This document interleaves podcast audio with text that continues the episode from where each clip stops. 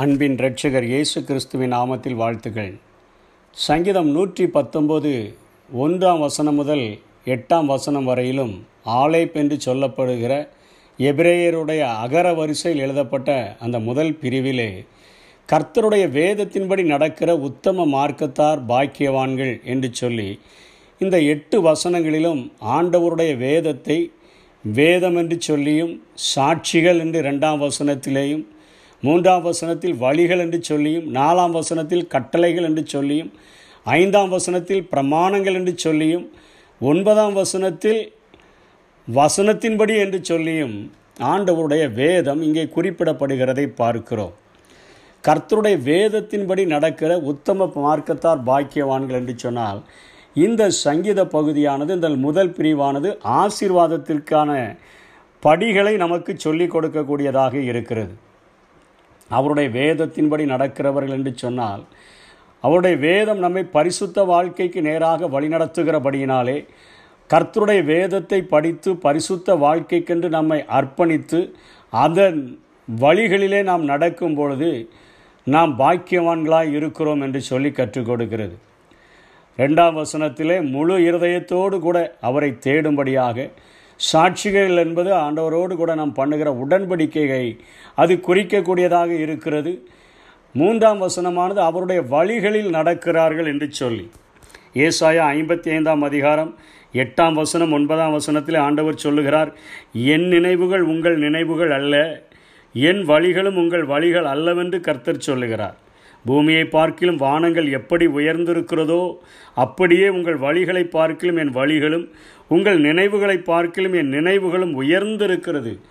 நாம் கற்பனை செய்து பார்க்க முடியாத அளவிற்கு ஆண்டவர் நம்மேல பெரிய ஒரு நோக்கத்தை வைத்திருக்கிறார் என்கிறதை இந்த வசனமானது தெளிவாக நமக்கு சொல்லி கொடுக்கிறதை பார்க்கிறோம்.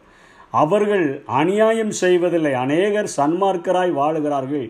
அப்படி வாழ்ந்த போதிலும் கூட அவருடைய வழிகளிலே நம்முடைய சொந்த வழிகளில் நடக்காதபடி மனுஷனுக்கு செம்மையாய் தோன்றுகிற வழிகள் அநேகம் உண்டு. ஆனால் முடிவோ மரண வழிகள்.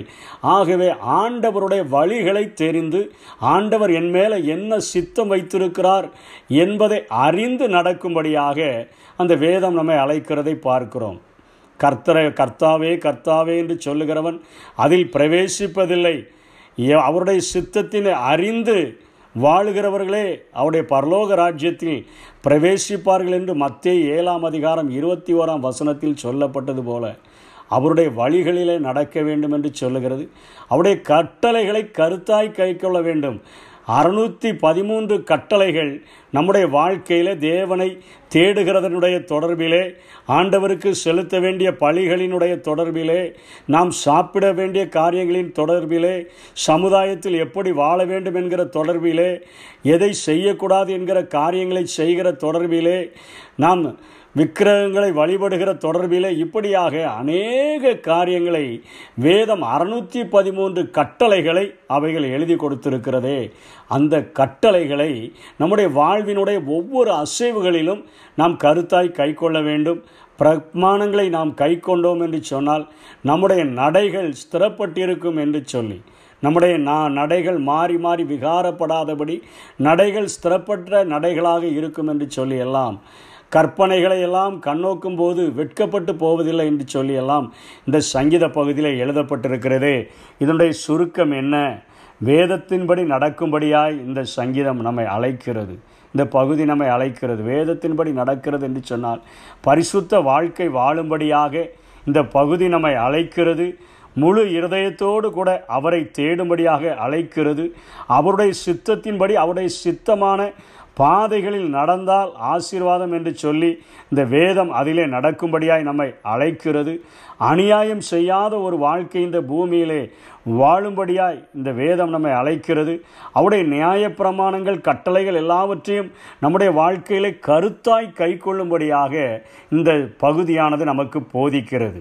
இவைகளை போதிக்கிற இந்த காரியங்களிலே நாம் சரியாக நடந்தோம் என்று சொன்னால் ஆசீர்வாதத்தினுடைய முதல் படிகளாகிய நம்முடைய வாழ்க்கையிலே வெட்கப்பட்டு போகாத ஒரு வாழ்க்கையை ஆண்டவர் தரக்கூடியவராக இருக்கிறார் சங்கீதக்காரன் சொல்லும்போது சொல்லுகிறான் நான் இளைஞனாக இருந்தேன் முதிர்வயது உள்ளவனும் ஆனேன் நீதிமான் அப்பத்திற்காக நீதிமான் கைவிடப்பட்டதையும் அவன் சந்ததி அப்பத்திற்காக இறந்து திரிந்ததையும் நான் இதுவரையிலும் கண்டதில்லை என்று சொல்லுகிறாரே.